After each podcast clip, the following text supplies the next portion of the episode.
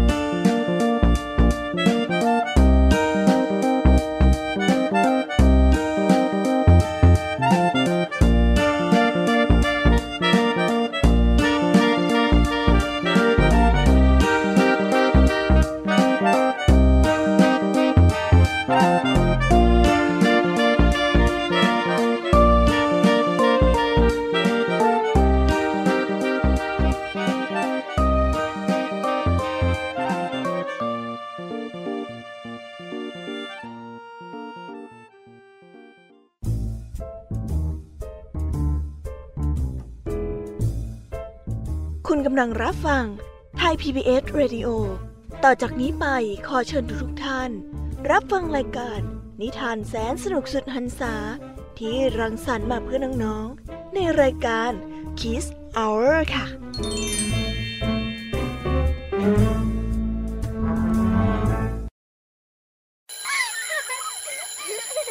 โรงเรียนเลิกแล้วกลับบ้านพร้อมกับรายการ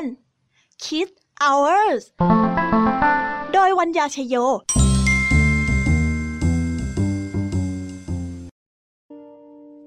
รายการ Kiss Hour กลับมาพบน้องๆออีกแล้วจ้า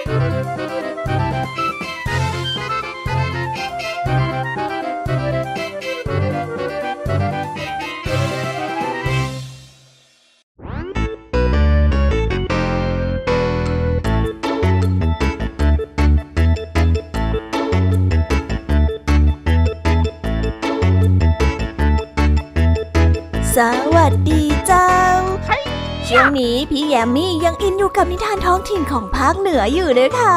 ที่รายการ Kiss Hour ได้รวบรวมแล้วก็นำมาแปลเป็นภาษากลาง เพื่อที่จะนำมาเล่าแล้วก็แบ่งปันให้น้องๆทุกคนได้เข้าใจตรงกัน แล้วก็ต่อยอดจินตนาการกันด้วยนะคะ จนกลายเป็นความสนุกและก็เพลิดเพลินให้กับน้องๆกันนั่นเอง วันนี้ค่ะ เรามาสนุกสนานกับการตะลุยโลกแห่งนิทานกันไปยาวๆ กับนิทานท้องถิ่นจากฐานข้อมูลของมหาวิทยาลัยเจียงใหม่ ที่ได้เอื้อเฟื้อเรื่องราว มาให้พี่ยามีได้นำมาบอกต่อให้น้องๆได้ฟังกัน เหมือนเช่นเคยค่ะ วันนี้คุณครูไหวใจดี ก็ได้มาพร้อมกับนิทานพื้นบ้านทั้งสองเรื่อง ซึ่งวันนี้คุณครูไหวก็ได้นำนิทานเรื่อง ได้และเสีย และเรื่องเศรษฐีขี้เหนียวมาฝากกัน ส่วนจะสนุกสนานแค่ไหนนั้นต้องไปรอติดตามพร้อมๆกันนะคะเด็กๆ ส่วนพี่ยามีเล่าให้ฟังในวันนี้ค่ะ ก็มากันถึง 3 เรื่องด้วยกัน ซึ่งก็เป็นนิทานจากทางภาคเหนือเช่นเดียวกันค่ะ นิทานในวันนี้นะคะ เป็นนิทานเกี่ยวกับความตลก และก็ความสนุกสนานเฮฮาที่เชื่อมโยงกับวิถีชีวิตของคนสมัยก่อน ที่แอบซ่อนแง่คิดต่างๆ มาให้น้องๆได้ฟังกัน แล้วก็วิเคราะห์กันอย่างเต็มที่ ซึ่งในเรื่องแรกนั่นก็คือเรื่อง ตาบอดเอาตัวรอด และเรื่องที่สองนั่นก็คือเรื่องสองสหายปิดท้ายกันด้วยเรื่องสองพิการเพื่อนรัก ว้าว นิทานทั้งสามเรื่องของพี่ยามีในวันนี้เนี่ยพี่ยามีขอการันตีเลยค่ะว่า สนุกแน่นอน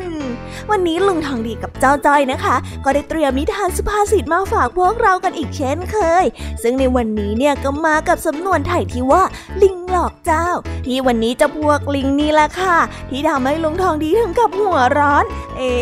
เจ้าพวกลิงในสำนวนเนี่ยจะเป็นใครได้นะ แต่อาจจะไม่ใช่เจ้าจ้อยก็ได้นะ เรื่องราวจะเป็นอย่างไร เอาไว้ไปรอฟังนะคะในช่วงนิทานสุภาษิต และก็ปิดท้ายกันอีกเช่นเคยค่ะ กับนิทานพี่เด็กดีจากทางบ้าน ซึ่งวันนี้นะคะ พี่เด็กดีก็ได้เตรียมนิทานเรื่อง เลกลของขโมย มาเล่าให้กับพวกเราได้ฟังกัน ในช่วง นิทานเด็กดีนั่นเอ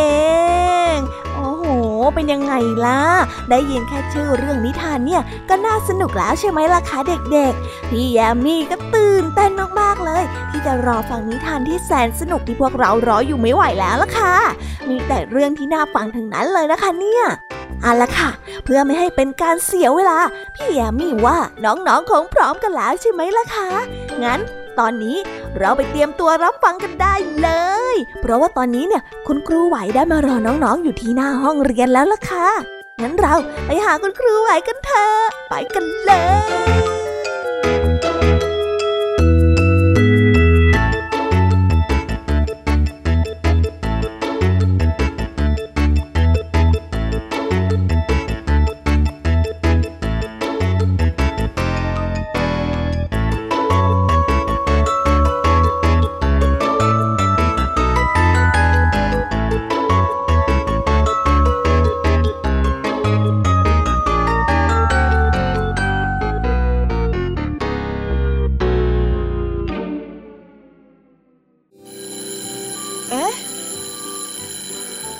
ดดังแล้ว อุ้ยต้องไปเข้าเรียนแล้วล่ะค่ะ ไม่รอช้า เราไปหาคู่ไหวกันเถอะ ไปกันเลย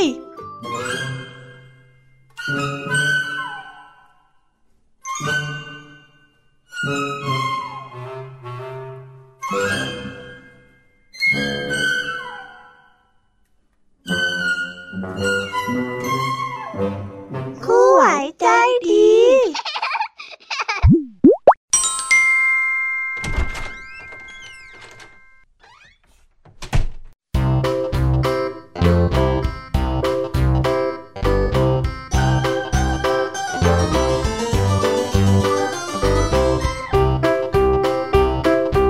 วัสดีค่ะเด็กๆ กลับมาพบกับคุณครูไหวกันอีกแล้วนะคะ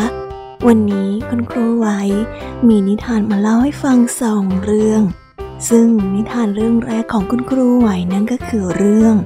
ได้และเสีย ซึ่งเป็นเรื่องราวของคนที่เข้าใจในกฎของโลก และก็มีสติกับทุกเหตุการณ์ที่เกิดขึ้น ส่วนเรื่องราวจะเป็นยังไงนั้น เราไปติดตามพร้อม ๆ กันได้เลยค่ะ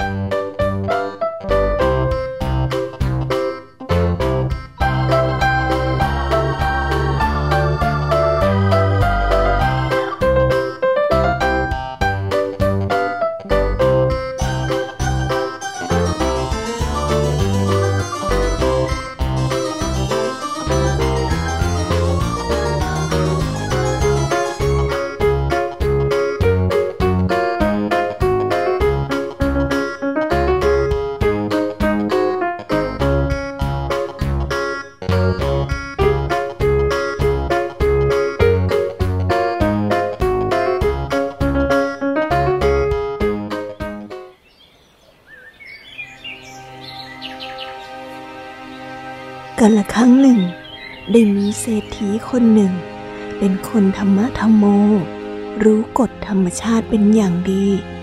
แต่ลูกเมียและคนในบ้านเป็นคนที่ไม่สนใจหลักธรรมใด ๆ เลย เศรษฐีมีม้าแสนรู้อยู่ตัวหนึ่ง ซึ่งคนในบ้านก็รักมัน ต่างก็ดูแลมันเป็นอย่างดี อยู่มาวันหนึ่ง เจ้าม้าแสนรู้ตัวนั้น ได้หายออกมาจากบ้าน โดยที่ไม่มีใครรู้ ลูกเมียของเศรษ ฐีก็ต่างโศกเศร้าเสียใจเป็นการใหญ่ เศรษฐีจึงปลอบลูกปลอบเมียว่าสงบใจกันเถิดนะ เรื่องได้เรื่องเสียนะั้นมันเป็นเรื่องธรรมดา ให้คิดซะว่า ตอนที่ได้มามานั้นทำไมเราถึงได้มา แล้วตอนนี้มันหายไป ก็ให้คิดซะว่าทำไมมันถึงหายไป มันหายไปแล้วก็หายไป มันอาจจะมีอะไรดีๆ ตามมาก็ได้ อย่าเพิ่งเสียใจไปเลย หยุดร้องไห้กันซะเถอะนะ ลูกเมียและคนใช้เมื่อได้ฟังดังนั้น ก็ต้องจำใจนิ่ง แล้วก็หยุดร้องไห้ตามคำตักเตือนของเศรษฐฐีแต่ใจจริงของทุกคนนั้นไม่เชื่อคำพูดของเศรษฐี เพราะคิดว่าไม่มีอะไรมาแทนกันได้อยู่แล้ว อยู่มาไม่ช้าไม่นาน เจ้าม้าแสนรู้ของเศรษฐี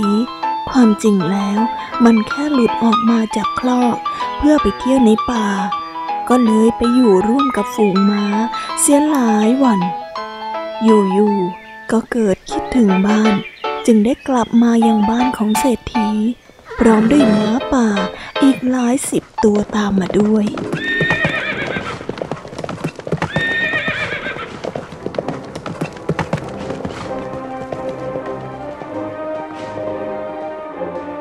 ฝ่ายลูกเมียของเศรษฐี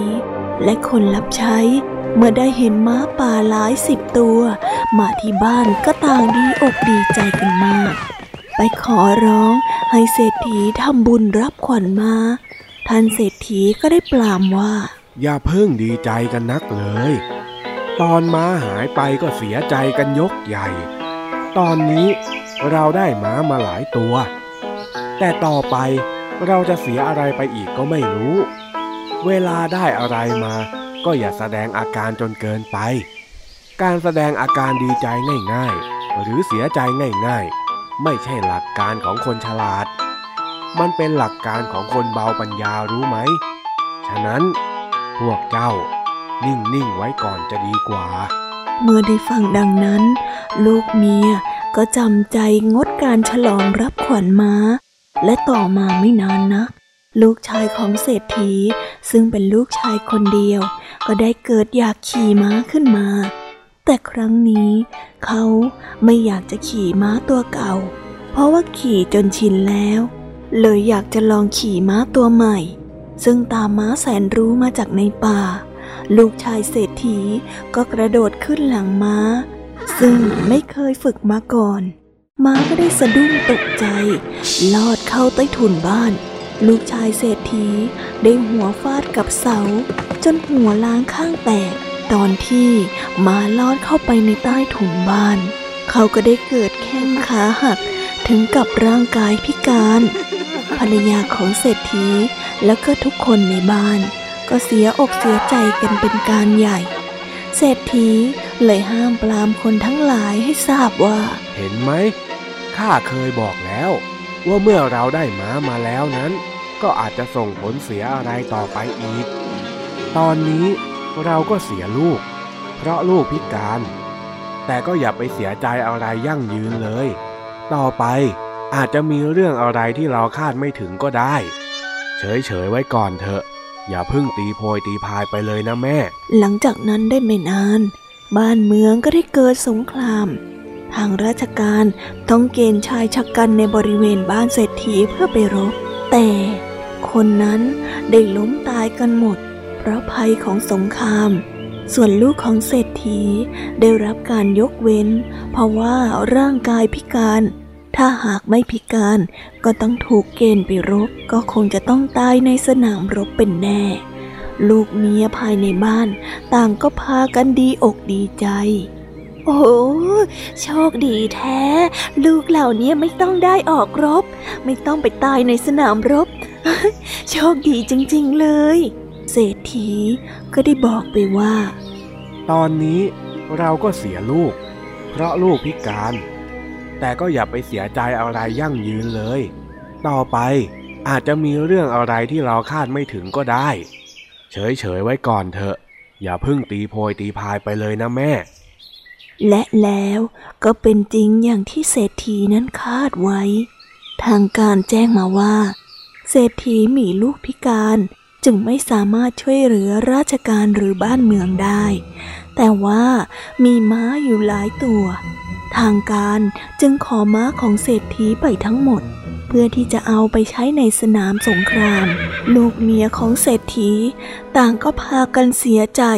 แล้วก็เสียดายม้า ขอร้องเศรษฐีว่า ม้าทั้งหมดยกให้ทางการ แต่ขอให้เก็บม้าแสนรู้ไว้ตัวหนึ่งแล้วกัน เศรษฐีเลยบอกให้ลูกเมีย และคนในบ้านว่า อย่าขอเก็บม้าตัวนี้ไว้เลย มันทำให้เราดีใจเสียใจมาตั้งกี่ครั้งแล้ว ถ้าเราให้หมาเขาไป ก็จะได้เริ่มชีวิตใหม่กันสักที ปล่อยมันไปเถอะ แล้วเรามาเริ่มชีวิตใหม่กันนะ มันคงจะยังไม่สายเกินไปหรอก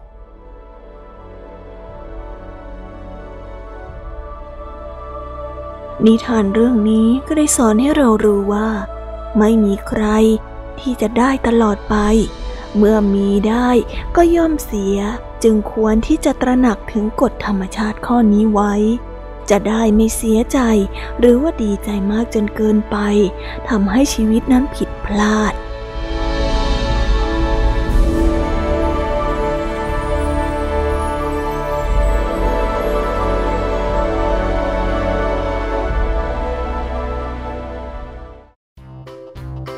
ก็ได้จบไปแล้วนะคะสำหรับนิทานเรื่องแรกของคุณครูไหว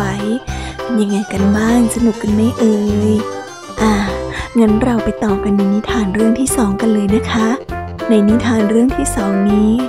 คุณครูไหวขอเสนอนิทานเรื่อง เศรษฐีขี้เหนียว เรื่องราวจะเป็นยังไง จะสนุกสนานมากแค่ไหนนั้น เราไปฟังกันได้เลยค่ะ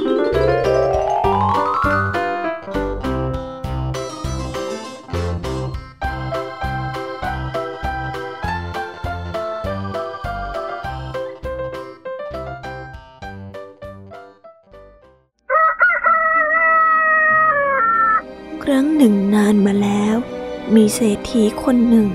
เป็นคนที่ขี้เหนียวมากๆ เศรษฐีนี้มีบ้านหลังใหญ่ มีพื้นที่บริเวณบ้านมากมายหลายไร่ เศรษฐีให้คนใช้ปลูกผลหมากลากไม้นานาพันธุ์ไว้จนเต็มสวน เมื่อถึงฤดูออกดอกออกผล ผลไม้ในบ้านของเศรษฐีนั้น ก็ออกลูกดกเป็นพวงน่ากินยิ่งนัก แต่เศรษฐีคนนี้เป็นคนที่ขี้เหนียวมาก ผลหมากลากไม้ที่หล่นร่วงเต็มบ้าน เวลาที่ใครมาขอกิน ก็จะไม่ให้กิน คนที่มาขอผลไม้ร่วงนั้น ก็ได้บอกไปทำว่าไมพ่อเศรษฐีถึงไม่แบ่งผลไม้ให้พวกเรามั่งล่ะ เห็นมันตกเรี่ยราดเต็มพื้น ปล่อยไว้ก็เน่าไปเปล่าๆนะอย่าหวงกันเลย เศรษฐี จึงได้ตอบไปว่า ถึงมันจะเน่ามันก็เน่าในบ้านของข้า มันไปหนักหัวใครหรือยังไงข้าไม่ให้ ใครมีปัญหา ใครจะมาว่าข้าได้ฮะ เศรษฐีผู้นี้เป็นคนที่ขี้เหนียวเป็นที่สุด บุญก็ไม่ทำเพราะว่ากลัวจะเปลืองเงิน วันหนึ่ง เศรษฐีขี้เหนียวก็ได้ตายไป พอได้ตายไปแล้ว ก็ได้เข้าไปเกิดในท้องของหญิงยาจกคนหนึ่ง ยาจุกหญิงคนนี้เป็นคนที่โชคดี ที่ปกติแล้วไปขอทานที่ไหน ก็ไม่เคยที่จะอด หรือว่าขอเงินไม่ได้เลย แต่ว่าเมื่อเศรษฐีขี้เหนียวนี้ ได้มาเกิดในท้องของนาง ไม่ว่านางจะไปหากิน หรือว่าไปขอทานที่ไหน ก็ไม่เคยที่จะได้เลย นางไม่รู้ ที่จะทำอย่างไรดี จึงไปปรึกษากับเจ้าอาวาสว่านมัสการเจ้าค่ะท่าน คือ ตัวของข้านะเจ้าคะเมื่อก่อนนั้นเนี่ยไปขอทานที่ไหน หรือว่าไปหากินที่ไหน ก็ไม่เคยจะอดเลย แต่แต่พอตัวข้าได้เกิดท้องขึ้นมาแล้ว ไปที่ไหน หรือว่าไปทำอะไร มันก็ไม่ได้เลยเจ้าค่ะ อยู่อย่างอดอดอยากอยาก ข้าอยากรู้ว่า มันเพราะอะไรหรือเจ้าคะ พระก็ได้ตรวจดูดวงชะตาของนาง แล้วก็ได้พูดว่า โอ้นี่แม่หญิง เศรษฐีขี้เหนียวนั้น ได้ตายแล้วมาเกิดในท้องของแม่หญิงน่ะ เลยทำให้เกิดผลที่เป็นอยู่อย่างนี้ ที่เป็นแบบนี้ก็เพราะไม่มีใครอุทิศส่วนบุญส่วนกุศลให้กับเขาเลย แม่หญิงเองก็ต้องหมั่นทำบุญเยอะๆ พื่อที่จะลดความยากลำบากให้กับตัวเองและลูกในท้องนะ หลังจากนั้น นางยาจกก็ได้ทำตามคำแนะนำของเจ้าอาวาสขอทานแบ่งเงินทำบุญตามกำหนดของนาง จากนั้นที่อดอดอยากอยากก็ค่อยๆดีขึ้นเรื่อยๆ จนนางนั้นพออยู่พอกิน ไม่ต้องอดอยากเหมือนแต่ก่อน ส่วนเมื่อเด็ก ลอดออกมาแล้ว นางขอทานก็ได้เล่าให้ลูกฟังถึงเรื่องราวทั้งหมด แล้วลูกก็โตไปเป็นคนดี มีจิตใจเมตตา จากผลของความเมตตาที่มีจากผู้เป็นแม่นั่นเอง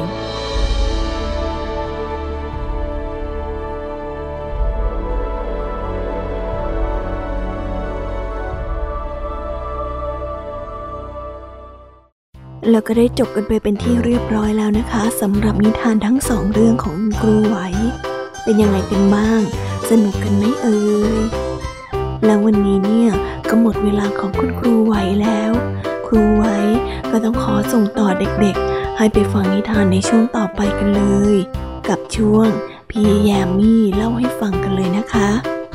งั้นตอนนี้เนี่ย คุณครูไหวก็ต้องขอตัวลากันไปก่อน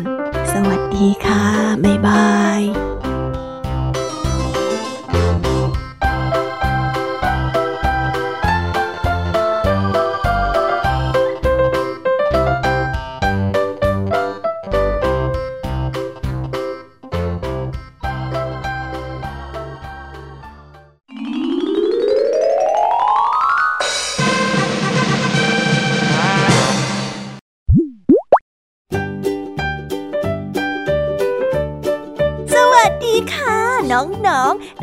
กันอีกรอบนะ กลับมาพบกับพี่ยามีในช่วง พี่ยามีเล่าให้ฟังกันอีกรอบ ตอนนี้ทีมงานของพี่ยามีเนี่ย พร้อมที่จะมาเล่านิทานให้กับน้องๆได้ฟังกันแล้วล่ะค่ะ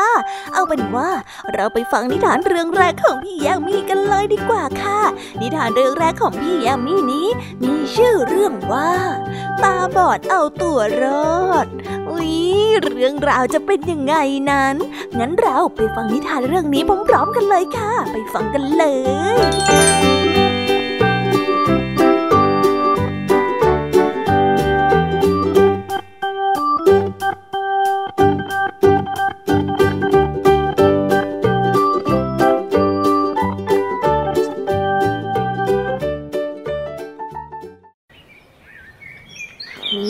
ครอบครัวครอบครัวหนึ่ง มีพ่อ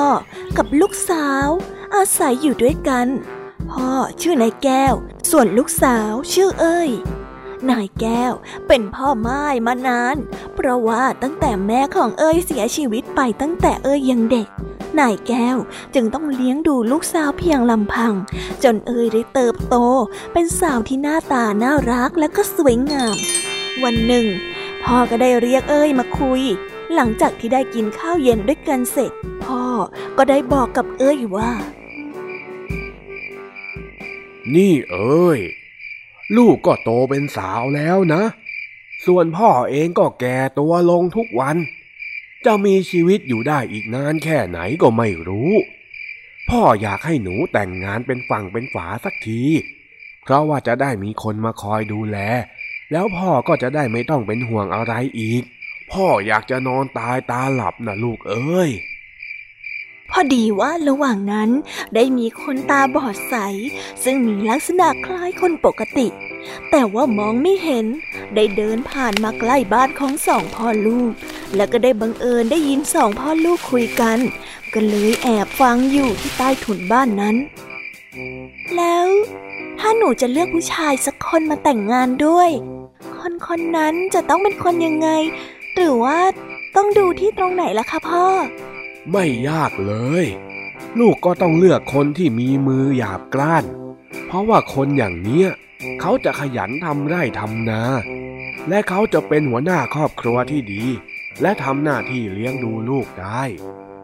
เมื่อพ่อได้แนะนำลูกสาวไปแล้ว เจ้าคนตาบอด คิดอยากจะได้ลูกสาวของลุงแก้ว ก็ได้เก็บไปคิดเป็นแผนการในการที่จะมาขอลูกสาวลุงแก้ว จนมาถึงอีกวันหนึ่งตอนค่ำๆไอ้คนตาบอดก็ได้ไปเที่ยวบ้านของลุงแก้ว เพราะหวังจะได้จีบลูกสาวของลุงแต่กว่าจะได้ถึงบ้านของลุงแก้วนั้น ได้ยากลำบากมาก ได้ตกหลุมตกร่อง ชนนั่นชนนี่สารพัดเพราะตาก็บอด พอไปถึง เขาก็ได้รีบเอาข้าวเหนียวมาปั้นบนมือ เพื่อที่อยากจะให้ข้าวติดมือมัน แล้วก็ทำให้มือสาก เหมือนคนที่ทำงานหนัก พอตกดึกหลังจากที่ได้คุยกับเอ้ยเป็นเวลานาน คนตาบอดก็ได้กลับบ้าน แต่ก่อนจะกลับบ้าน เขาก็ค่อยๆคลำหามือของเอ้ยเพื่อที่จะทำให้เอ้ยรู้ว่า มือของเขานั้นสากและก็หยาบมาก เหมือนคนที่ลุงแก้วบอกไว้ หลังจากที่ถูกจับมือ เอ้ยก็เขินอาย และก็รู้ว่ามือของตาบอดนั้นสากมาก เอ้ยก็เลยตะโกนบอกพ่อว่า พ่อจ๋า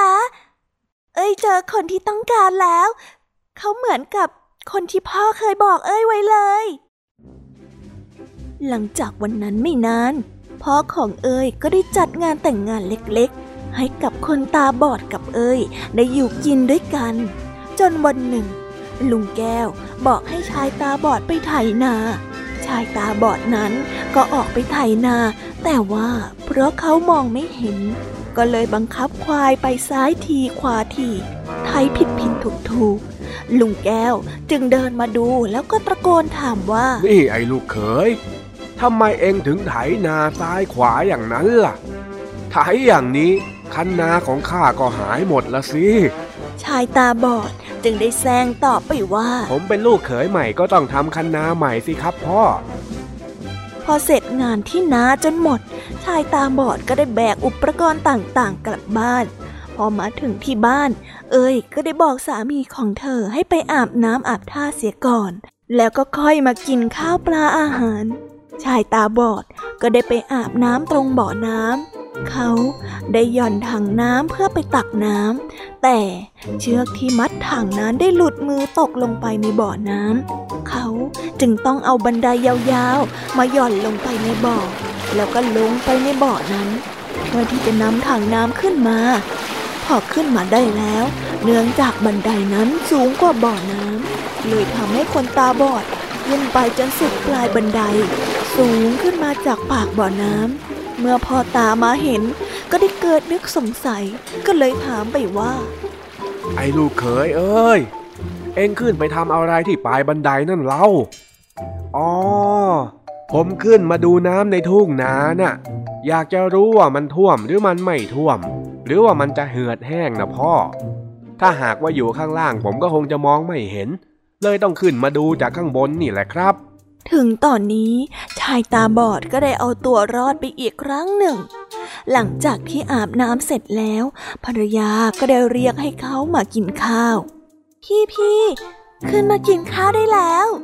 มาเร็วทำงานเหนื่อยมาทั้งวันแล้ว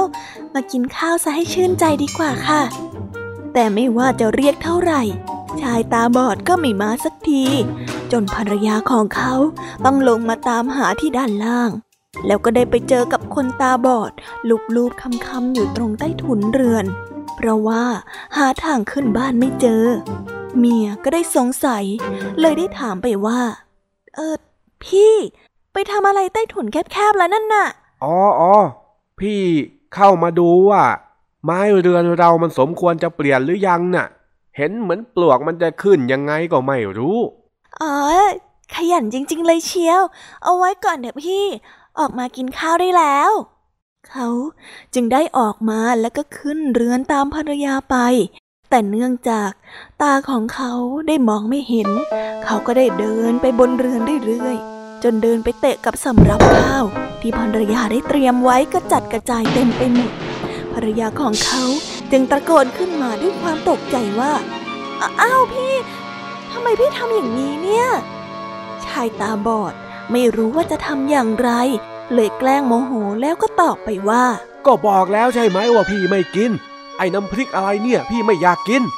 แล้วพี่ทำไมไม่บอกกันดีๆล่ะทำไมต้องมาเตะกับข้าวกันอย่างนี้เนี่ย ฉันไม่อยู่กับพี่แล้ว ออกไปจากบ้านของฉันเดี๋ยวนี้เลยนะ ฉันไม่อยากอยู่กับคนอย่างนี้แล้ว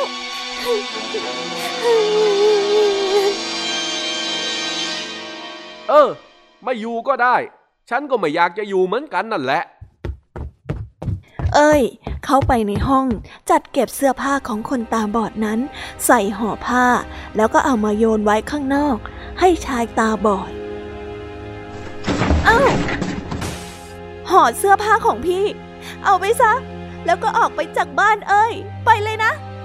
คนตาบอดได้ห่อผ้า แล้วก็งมเดินลงบันไดไป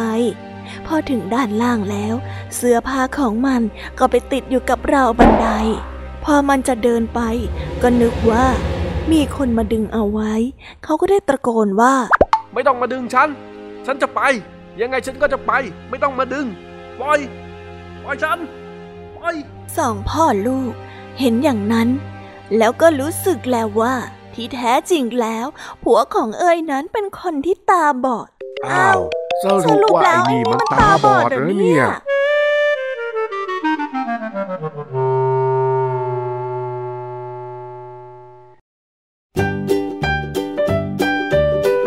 ก็ได้จบไปแล้วนะคะสำหรับนิทานเรื่องแรก ไม่รู้ว่าจะตลกหรือว่าสงสารชายตาบอดดีนะคะ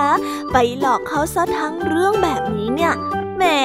คนเราเนี่ยโกหกได้ไม่นานหรอกเดี๋ยวก็มีคนรู้อยู่วันอย่างค่ำแหละค่ะ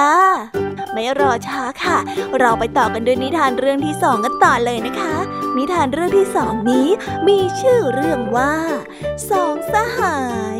ส่วนเรื่องราวจะเป็นยังไงนั้น ไปฟังพร้อมๆกันได้เลยค่ะ ไปกันเลย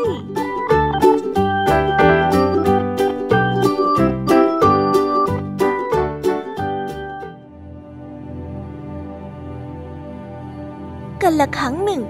มีสองสหายที่เคยร่วมทุกข์ร่วมสุขกันมานาน แต่ก็ยังยากจนเหมือนเดิม สุดท้ายในตัดสินใจจะแยกทางกันไปทำมาหากินคนละทิศคนละทาง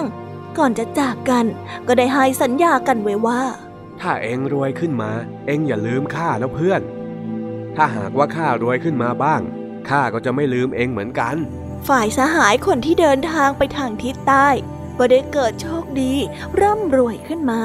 สหายคนที่เดินทางไปทิศเหนือ ก็ได้ข่าวว่าเพื่อนรวย ก็จะไปหา แต่ก็คิดในใจว่า เอ มันจะช่วยเราจริงไหมนาะ แต่เอาละยังไงก็คงต้องลองไปดูก่อนนั่นแหละ เมื่อคิดแล้วก็ห่อข้าวห่อปลา เริ่มออกเดินทาง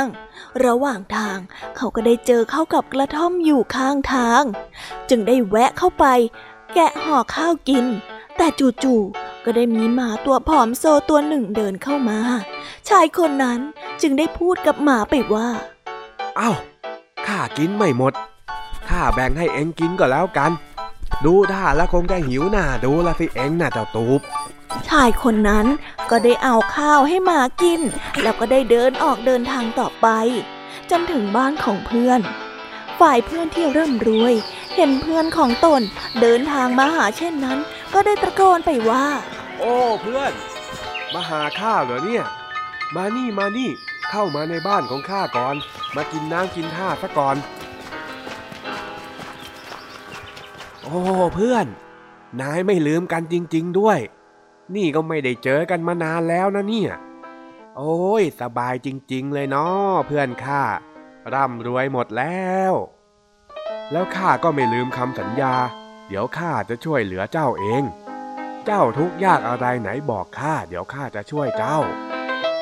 แล้วเพื่อนที่ร่ำรวยก็ให้เพื่อนขึ้นตาช่างข้างหนึ่ง อีกข้างหนึ่ง ก็เอาทองคำใส่ไปให้เท่ากับน้ำหนักตัว แล้วก็บอกเพื่อนที่ยากจนไปว่าข้าจะช่วยเจ้าเต็มที่อะเพื่อนจงอธิษฐานเอานะ ถ้าหากว่าเจ้าได้ทำบุญสุนทานอะไรมา ก็ลองภาวนาเอาเถอะ ถ้าหากว่าเพื่อนมีบุญ ตาช่างมันก็จะกระดกขึ้นเองนั่นแหละ ว่าแล้ว ก็ได้เอาทองคำใส่ตาช่าง แล้วก็ใส่ไปเท่าไหร่ ตาช่างก็ไม่กระดิกเลย เพื่อนที่ยากจนนั้นก็คิดถึงบุญที่เคยทำไว้ งานบุญที่นั่นที่นี่ที่เคยไปร่วมก็คิดมาหมด แต่ตาช่างนั้นก็ไม่กระดิกเลยจนกระทั่ง นึกถึงหมาที่ให้ข้าวเมื่อเช้านี้ขึ้นมาได้ ก็เลยนึกว่า เอข้าจะเอาทานที่ข้าให้ข้าวหมาเมื่อเช้านี้ดีไหมนะ อืม ถ้าที่ข้าให้ข้าวมันไปพอจะมีกุศลอยู่บ้าง ก็ขอให้ตาช่างมันกระดกขึ้นทีเถอะ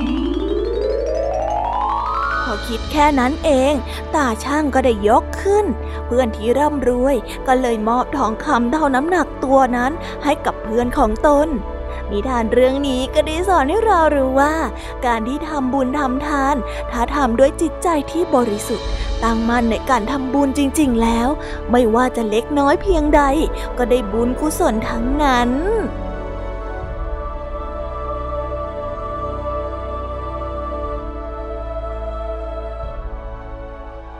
ว้าว ก็ได้จบไปแล้วนะคะสำหรับนิทานเรื่องที่สองของพี่ยามีเป็นยังไงกันบ้างสนุกกันไหมคะ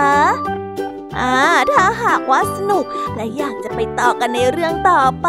เพราะว่ายังไม่จุใจกันละก็ งั้นเราไปต่อกันในนิทานเรื่องที่สามกันต่อเลยดีกว่าไหมคะ ในนิทานเรื่องที่สามนี้ เป็นนิทานของคู่ซีที่ต่างก็เติมเต็มให้กันและกัน ที่มีชื่อเรื่องว่าสองพิการเพื่อนรัก เอ เรื่องราวจะเป็นยังไงกันนั้น งั้นเราไปฟังพร้อมๆกันได้เลยค่ะ ไปฟังกันเลย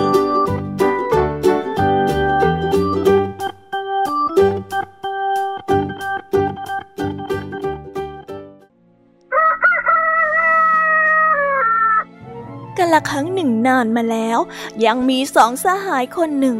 ชื่อว่านายตาบอด คนหนึ่งชื่อว่า นายขาตี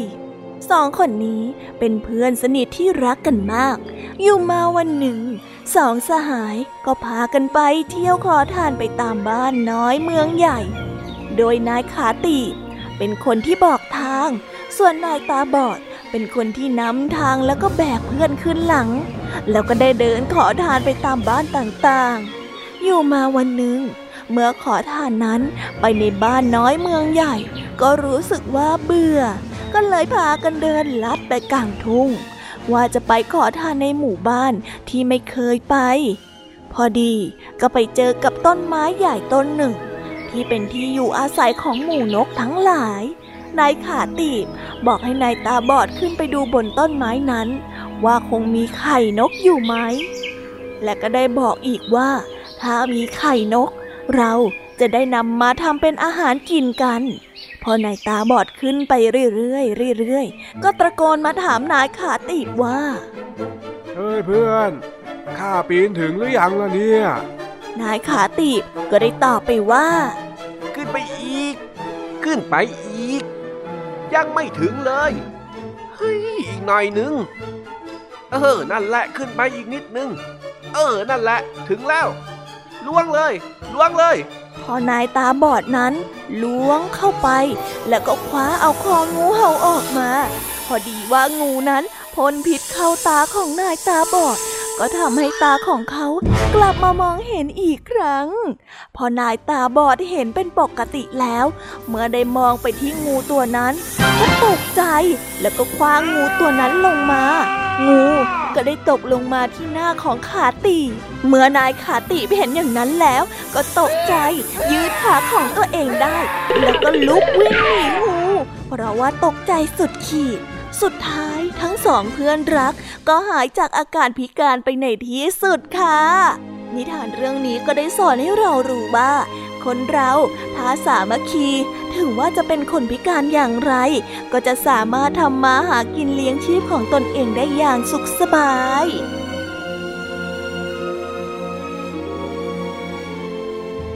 ก็ได้จบกันไปเป็นที่เรียบร้อยแล้วนะคะสำหรับนิทานทั้งสามเรื่องของพี่ยามีเป็นยังไงกันบ้าง ฟังกันสะจุใจกันเลยละสิ แต่ยังไม่หมดแต่เพียงเท่านี้นะคะ งั้นพี่ยามีเนี่ยก็ต้องขอส่งต่อน้องๆ ให้ไปพบกับเจ้าจ้อยและก็ลุงทองดีกันในช่วง นิทานสุภาษิตกันเลยนะคะ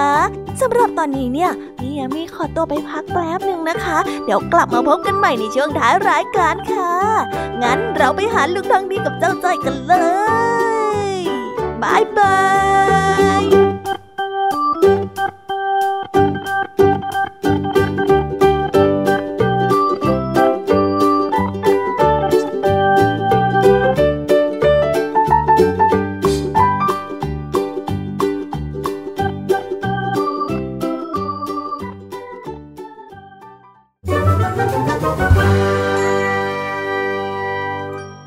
นิทานสุภาษิต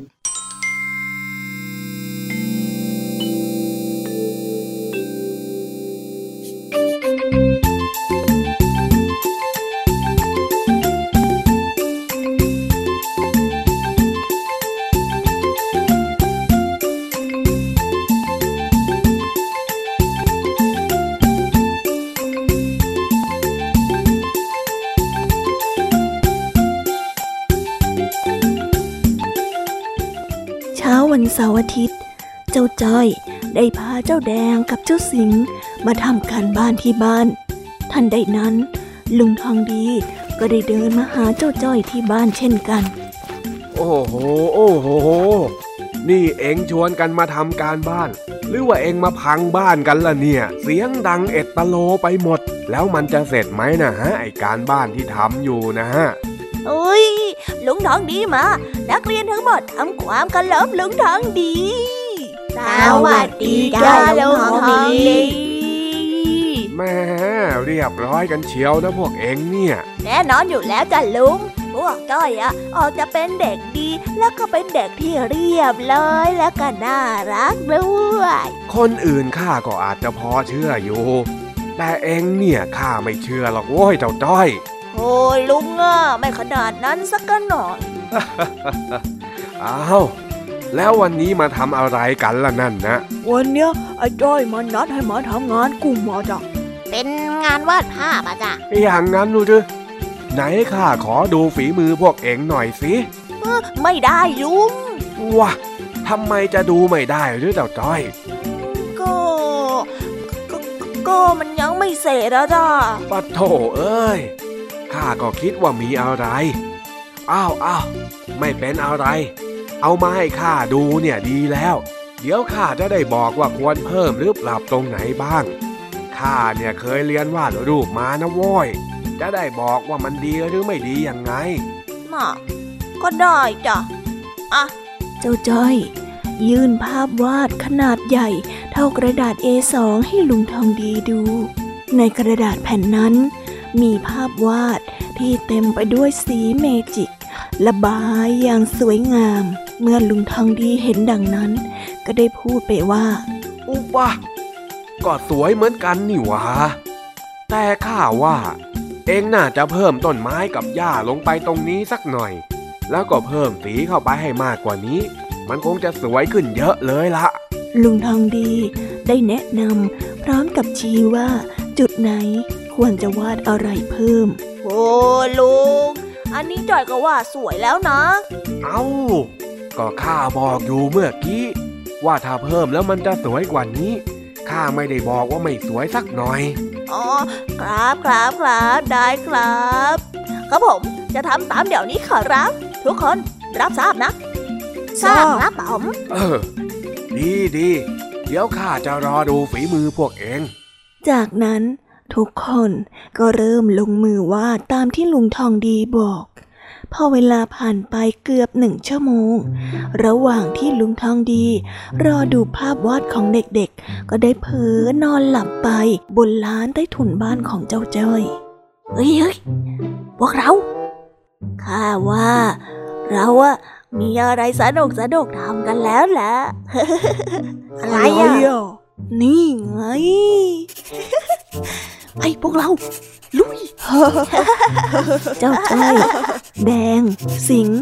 ขำกันคลิกคักคิกคัก แล้วก็ได้น้ำสีเมจิกที่อยู่ในมือของตน จัดการวาดลงบนหน้าของลุงทองดีวาดเป็นหนวดหนาใต้จมูกวาดเป็นไฟจุดใหญ่สีดำข้างแก้ม วาดเติมคิ้วให้ลุงทองดีใหม่ วาดริมฝีปากของลุงทองดีด้วยสีแดงก่ำ แล้วก็กั้นขำกันอย่างสนุกสนาน ไม่ทันใดลุงทองดีก็ได้สะดุ้งตื่นขึ้นอ้าวพวกเองมานั่งล้อมวงกันทำไมล่ะเนี่ย เออเอ่อเปเปล่าเลยจ้าไม่มีอะไรพวกจ้อยนะว่าดรูปกันเสร็จแล้วนะจ้าลุงทองดี ใช่จ้ะลุงอยากดูไหมอ๋ออ้าวอ้าวมาดูหน่อยสิเออสวยสวยใช้ได้ใช้ได้ ไอ้เจ้าจ้อยข้าหิวน้ำเหลือเกิน เอ็งไปตักน้ำมาให้ข้ากินหน่อยสิอ๋อได้เลยจ้าเจ้าจ้อยก็เดินไปตักน้ำใส่ขันให้ลุงทองดีดื่ม โดยทำเป็นไม่มีอะไรเกิดขึ้น อะ นี่จะลุงน้ำ ลุงทองดีได้รับขันมาจากเจ้าจ้อย แล้วก็ดื่มน้ำตามปกติ แต่พอดื่มน้ำเสร็จแล้ว ลุงทองดีได้รับขันมาจากเจ้าจ้อย แล้วก็ดื่มน้ำตามปกติ แต่พอดื่มน้ำเสร็จแล้ว ลุงทองดีก็ได้เห็นเงาของหน้าตัวเอง สะท้อนกับน้ำในขัน ก็ถึงกับหัวเสีย เลยได้พูดออกไปว่า เฮ้ย นี่ใครมาวาดหน้าของข้าแบบนี้วะฮะ ไอ้จ้อย เอ็งใช่ไหมเนี่ย มานี่เลยนะ มาให้ข้าจับตีซะดีพวกเราดีแล้ว ต่างคนต่างวิ่งหนีลุงทองดี เพื่อไม่ให้ลุงทองดีจับได้ แต่สุดท้ายก็หนีไม่ทัน เจ้าจ้อย โดนลุงทองดีดึงหู แล้วก็เดินมานั่งที่ร้านใต้ถุนๆมานี่เลยเจ้าตัวดี มานี่กันทั้งหมดเลยเฮ้ยพวกเอ็งเนี่ยนะ มันลิงหลอกเจ้ากันจริง ๆ เผลอเป็นไม่ได้ โอ้ยโอ้ยโอ้ยจอยเจ็บนะเออแล้วจอยก็ไม่ได้เป็นลิงด้วย และอีกอย่างนะลุงทองดี ก็ไม่ได้เป็นเจ้าด้วยละจอยอะจะหลอกลุงได้ยังไงกันล่ะโอ้ยเจ็บแน่เอ็งเนี่ยนะ หูเอ็งอยู่ในมือข้าแท้ๆ ยังทำเป็นปากดีอีก มันเป็นสำนวนเว้ยไอ้แดงไอ้สิง พวกเอ็งเนี่ยอยากจะฟังนิทานกันไหมล่ะ อยากจะรู้ไหมว่าลิงหลอกเจ้าเนี่ยมันเป็นยังไง อยากฟังจ้ะลุง สิงก็อยากฟังจ้ะโอ้ยจอยก็อยากฟังจ้ะลุงทองดี แต่ลุงปล่อยหูจอยก่อนนะนะนะนะนะนะโอ้ยข้าไม่ปล่อยหรอกมาเดี๋ยวข้าจะเริ่มเล่าให้ฟังกาละครั้งหนึ่งนานมาแล้ว ได้มีลูกลิงตัวหนึ่ง หลงมาจากไหนก็ไม่รู้ ได้เดินโซซัสโซเซเข้าไปในวัง เมื่อเจ้าเมืองได้เห็นก็เลยสงสาร จึงได้เก็บเจ้าลิงตัวนั้นมาเลี้ยงไว้ เจ้าลิงตัวนั้นก็อยู่กับเจ้าเมืองจนมันเติบโต แต่ด้วยความที่มันเป็นลิง มันก็มีนิสัยซุกซนอยู่แล้ว บวกกับความที่มันเป็นลิงเพียงตัวเดียวในวัง มันจึงเหงา เลยคิดอยากจะหาอะไรทำแบบสนุกสนุก มันก็จึงได้ไปปีนเด็ดเม็ดมะยมมากำหนึ่ง แล้วก็เดินไปหาเจ้าเมืองในท้องพระโรง ท่ามกลางทหารนับร้อย เจ้าลิงก็เดินถือมะยมไปให้เจ้าเมือง แล้วบอกว่าเนี่ยเป็นผลไม้แห่งเมืองวานอน มีรสชาติที่หอมหวานเหมือนกับน้ำผึ้ง มันไปเจอผลไม้นี้มา ก็เลยเก็บมาฝาก เมื่อเจ้าเมืองได้ฟังก็หลงเชื่อ แล้วได้หยิบมะยมทั้งกำเข้าปากแล้วก็เคี้ยวตุ้ยตุ้ยตุ้ย แต่ด้วยความเปรี้ยวของมะยม ก็เลยทำให้เจ้าเมืองน้ำตาเล็ด แล้วก็โกรธเจ้าลิงนั้นมาก เพราะว่าเจ้าลิงนั้นทำให้เจ้าเมืองรู้สึกอับอาย และเสียหน้ามากๆที่ถูกลิงหลอกต่อหน้าทหารหลายร้อยคน เจ้าเมือง เลยสั่งให้ทหาร จับตัวเจ้าลิงไปทำโทษ แล้วก็ไล่มันออกจากวังไป นี่แหละจึงเป็นที่มาของคำว่า ลิงหลอกเจ้า ที่หมายถึง การทำกิริยาล้อเลียนผู้ใหญ่ เมื่อผู้ใหญ่เผลอ เหมือนที่พวกเองทำอ่อนน้อมตอนอยู่ต่อหน้าข้า แล้วพอข้าหลับ เองก็มาลิงโลดล้อเลียน แล้วมาวาดหน้าข้าแบบนี้ เข้าใจหรือยังฮะ โอ้ยลุงทองดี โอ้ยโอ้ยโอ้ยจ้าลุงจอยเข้าใจแล้วคราวหลังอะจอยจะไม่ทำแล้วจ้าจอยผิดไปแล้วนะ เปิดจอยเถินนะ ไม่ปล่อย จนกว่าข้าจะพอใจ เจ้าแดงเจ้าสิง ไปหาน้ำกับสบู่มาล้างหน้าให้ข้าเลย มาล้างซะให้เอี่ยมเลยนะโอ้โอ้โอ้อย่าดึงแรงสิลุง เออ ปล่อยจอยไปเถอะ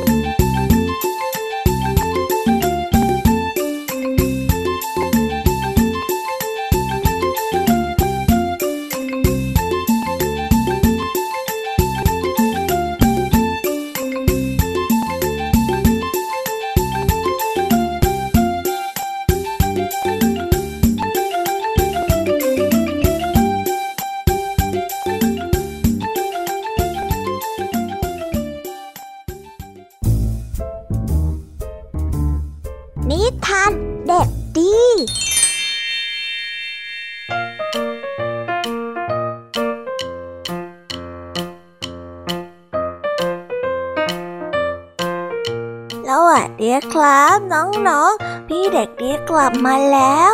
กลับมาพบกันอีกเช่นเคย กับนิทานสนุกสนุกช่วงท้ายรายการวันนี้พี่เด็กดีมีนิทานเกี่ยวกับการไม่ไตร่ต้องกับข่าวลือจนทำให้บ้านเมืองต้องเดือดร้อน มาเล่าให้กับน้องๆได้ฟัง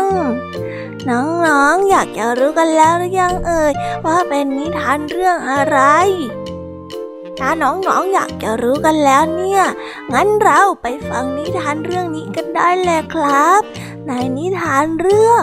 เลขกลของขโมย เรื่องราวจะเป็นยังไงไปฟังพร้อมๆกันได้ละครับ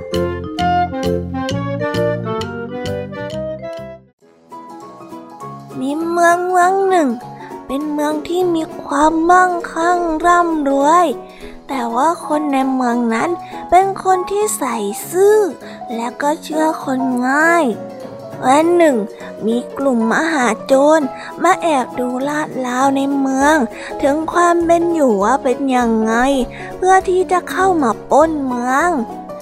พอเจ้าโจรทั้งหลายมาดูแล้วก็เก็บข้อมูลเรียบร้อยแล้ว ก็กลับไปวางแผนการที่จะป้นเมืองนี้กันคืนหนึ่ง เจ้าโจรทั้งหลาย ก็เขียนประกาศไปติดเอาไว้ที่ตลาด ซึ่งก็เป็นศูนย์กลางของเมืองนั้น พอรุ่งเช้าชาวเมืองทั้งหลายก็เข้ามาที่ตลาด เพื่อที่จะไปจับจ่ายตามปกติ ก็ได้เห็นประกาศที่ติดไว้ทั่วตลาดเด็กน้อยคนหนึ่ง ซึ่งเป็นลูกของเศรษฐี ก็ได้เอาประกาศนี้กลับไปให้พ่อของตนได้อ่านพ่อพ่อพ่อ ประกาศนี้มันเขียนว่าอยังไงอะหนูอ่านไม่ค่อยจะออกเลยอะประกาศนี้บอกว่า อีกเจ็ดวัน ยักษ์จะมาที่เมืองนี้ แล้วจะจับคนกินเป็นอาหาร ให้รีบกักตุนน้ำกักตุนอาหารเอาไว้ แล้วอย่าออกนอกบ้าน ถ้าหากว่ามีเสียงดังหรือว่าเสียงประหลาด ก็อย่าออกไป ถ้าเกิดออกจากบ้าน ยักษ์มันอาจจะจับกินเป็นอาหาร อืม ลูกเอ้ย ไม่ได้การแล้ว เอ็งรีบไปบอกคนใช้ของเรา ให้เตรียมตัวหลบภัยเร็วๆเถอะ เมื่อได้ยินพ่อพูดแบบนั้น ลูกชายของเศรษฐีก็รีบไปจัดการตามที่พ่อของตนเองสั่ง หลังจากนั้นเจ็ดวัน ครบกำหนดที่ยักษ์จะมา เมืองนี้ทั้งเมืองก็เงียบราวกับไม่มีใครอยู่เลย ทุกคนในเมืองได้ปิดประตูบ้านอยู่ในบ้านกันหมด เพราะกลัวว่าจะมียักษ์มาจับตนเองกินเป็นอาหาร ทุกคนก็ต่างอยู่ในบ้านแล้วก็ปิดประตูกันอย่างแน่นหนาพอตกค่ำก็ได้มีเสียงดังกุกกักกุกกักแล้วก็เสียงคึกโครมหรือว่าเสียงแปลกๆดังขึ้นมาทั้งเมือง คนในเมือง ก็ไม่มีใครที่จะออกมาดูเลยสักคน เพราะคิดว่ายักษ์มาที่เมืองของตน จนรุ่งเช้า ทุกคนไม่ได้ยินเสียงอะไร ก็คิดว่ายักษ์เหล่านั้นนั่นไปจนหมดแล้ว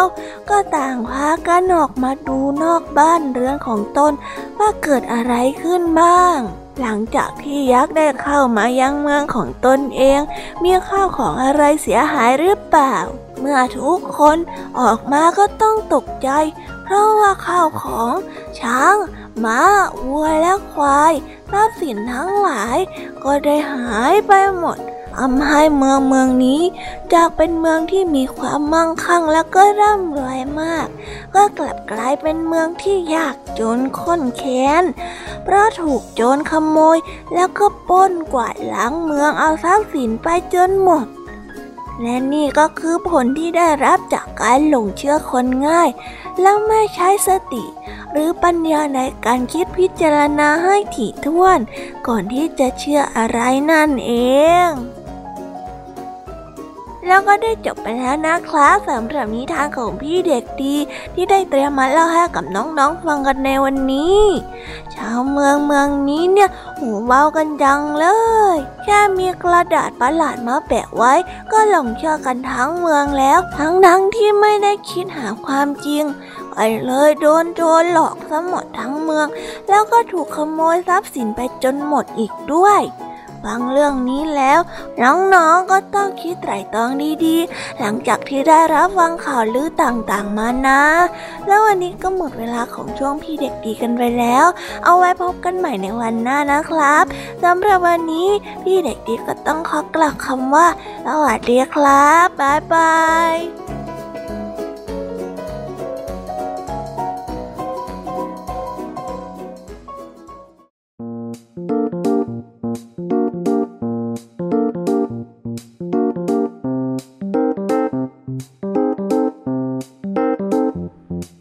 เป็นยังไงกันบ้างคะน้องๆสำหรับนิทานหลากหลายเรื่องราวที่ได้รับฟังกันไปในวันนี้ สนุกกันไหมเอ่ย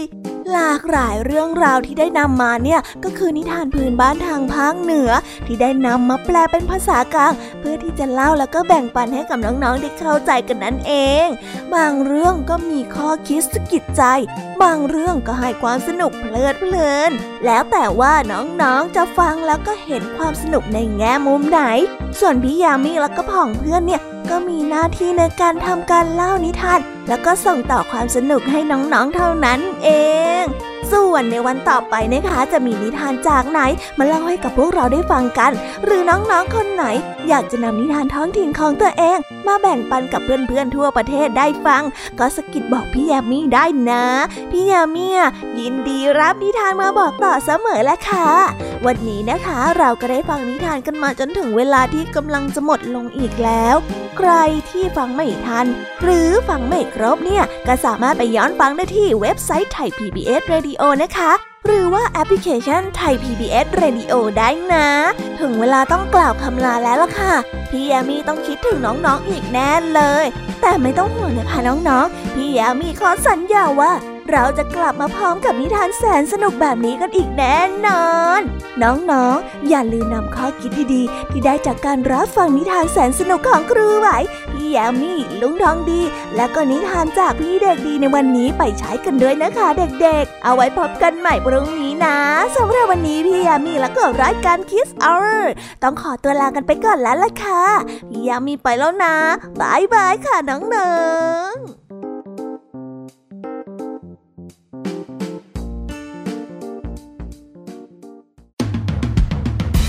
ตามรับฟังรายการย้อนหลังได้ที่เว็บไซต์และแอปพลิเคชันไทย PBS Radio ไทย PBS Radio วิทยุข่าวสารสาระ เพื่อสาธารณะและสังคม